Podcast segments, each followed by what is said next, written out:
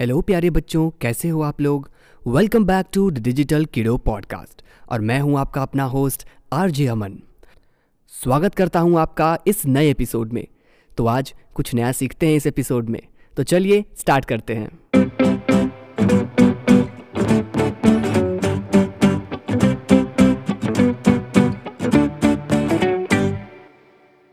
एक दिन नौरी और उसके पापा एक साथ बैठकर एनिमेटेड मूवी देख रहे थे। नौरी को ये बहुत पसंद था। वो और उसके पापा बिल्कुल बेस्ट फ्रेंड्स की तरह थे। मूवी देखते देखते उसके डैड को एक फ़ोन कॉल आया और वो उठकर बाहर चले गए। नौरी ने वीडियो को पॉज किया और वो उनका इंतज़ार करने लगा। इंतज़ार करते करते नौरी बहुत ज़्यादा बोर हो गया। तो उसने अपने डैड का लैपटॉप खोला और उसको यूज़ करने लगा। उसने चेक किया कि उसके डैड के कंप्यूटर में एंटीवायरस और फायरवॉल ऑन तो है ना, जो कि ऑलरेडी ऑन थे। तभी उसकी नज़र एक ईमेल नोटिफिकेशन पर गई। उसमें लिखा हुआ था, मुबारक हो, आपने 20 लाख का इनाम जीता है। नौरी बहुत ज़्यादा खुश हो गया। उसने दौड़कर अपने पापा को बुलाया और बोला, पापा पापा, आपने ये मैसेज पढ़ा? डैड, क्या हो गया नौरी? और तुम मेरे लैपटॉप में क्या कर रहे हो? नौरी पापा मैं आपके लैपटॉप में चेक कर रहा था कि एंटीवायरस और फायरवॉल ऑन है कि नहीं। तभी मेरी नज़र इस नोटिफिकेशन पर गई। क्या आपने इसे देखा है? डैड अरे तो इसमें इतना खुश होने वाली कौन सी बात है? लाओ दिखाओ मुझे। नौरी डैड हमने बहुत बड़ा इनाम जीता है। ये। डैड ओ नौरी ये तो एक फिशिंग ईमेल है बेटा। um, मेरा मतलब fake email. Nori fake email पर कोई हमें फेक ईमेल क्यों भेजेगा, डैड? डैड, बेटा ये एक तरह की चाल होती है। तुम्हें इन सब चीज़ों से बहुत ज़्यादा सावधान रहना पड़ेगा। अच्छा चलो मैं तुम्हें समझाता हूँ।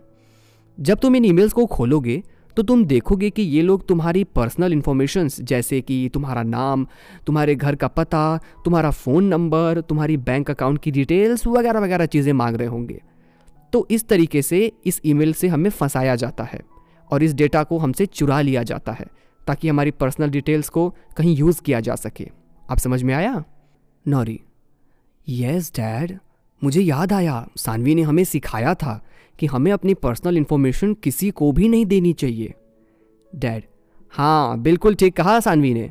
और तुम्हें पता है कभी कभी तो ये बहुत ज़्यादा खतरनाक भी होते हैं इन ईमेल्स में कुछ ऐसे लिंक्स होते हैं, जिन्हें क्लिक करने से तुम्हारे कंप्यूटर में वायरस डाउनलोड हो जाता है।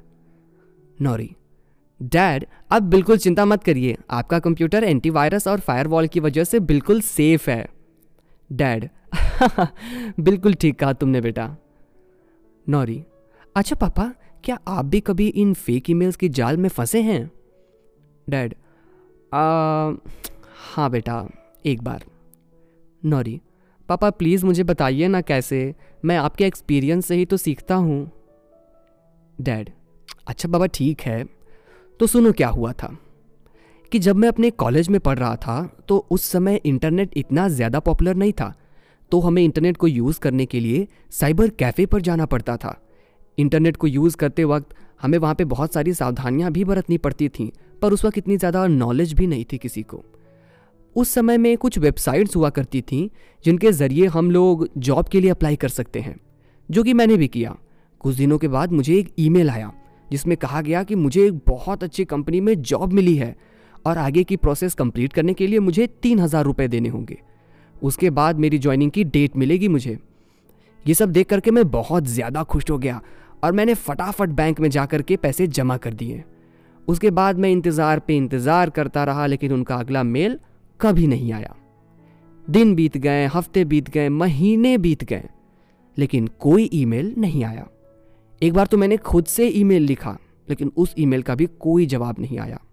इसके बारे में मैंने अपने कुछ दोस्तों को बताया, और उनमें से एक ने मुझे इन फेक ईमेल्स के बारे में बताया और सावधान रहने के लिए कहा।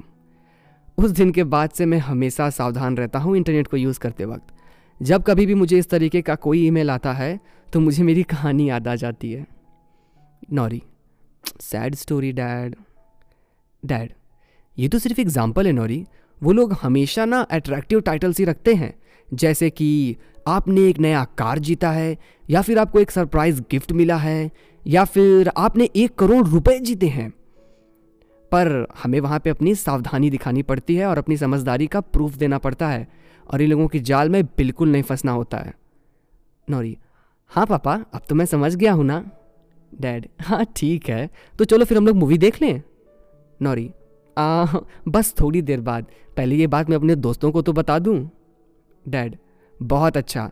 लेकिन ठीक है जल्दी से आओ। मैं तुम्हारा इंतज़ार कर रहा हूँ वरना मैं अकेले ही मूवी देखने लगूँगा। और इसी के साथ ये कहानी यहीं ख़त्म होती है।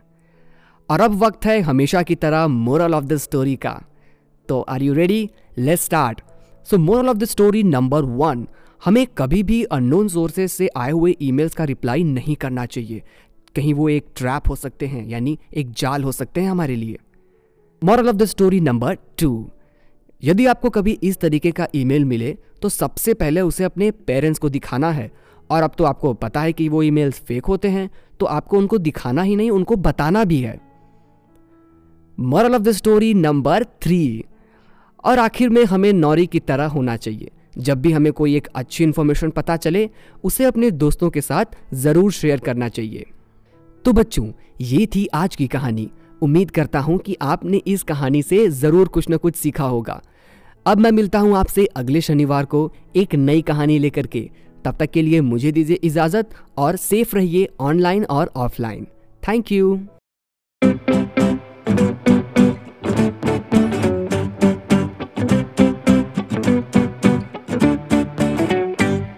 This was RJ Aman, and you have listened the Digital Kiddo Podcast, a podcast by Cyberfrat to keep kids safe online.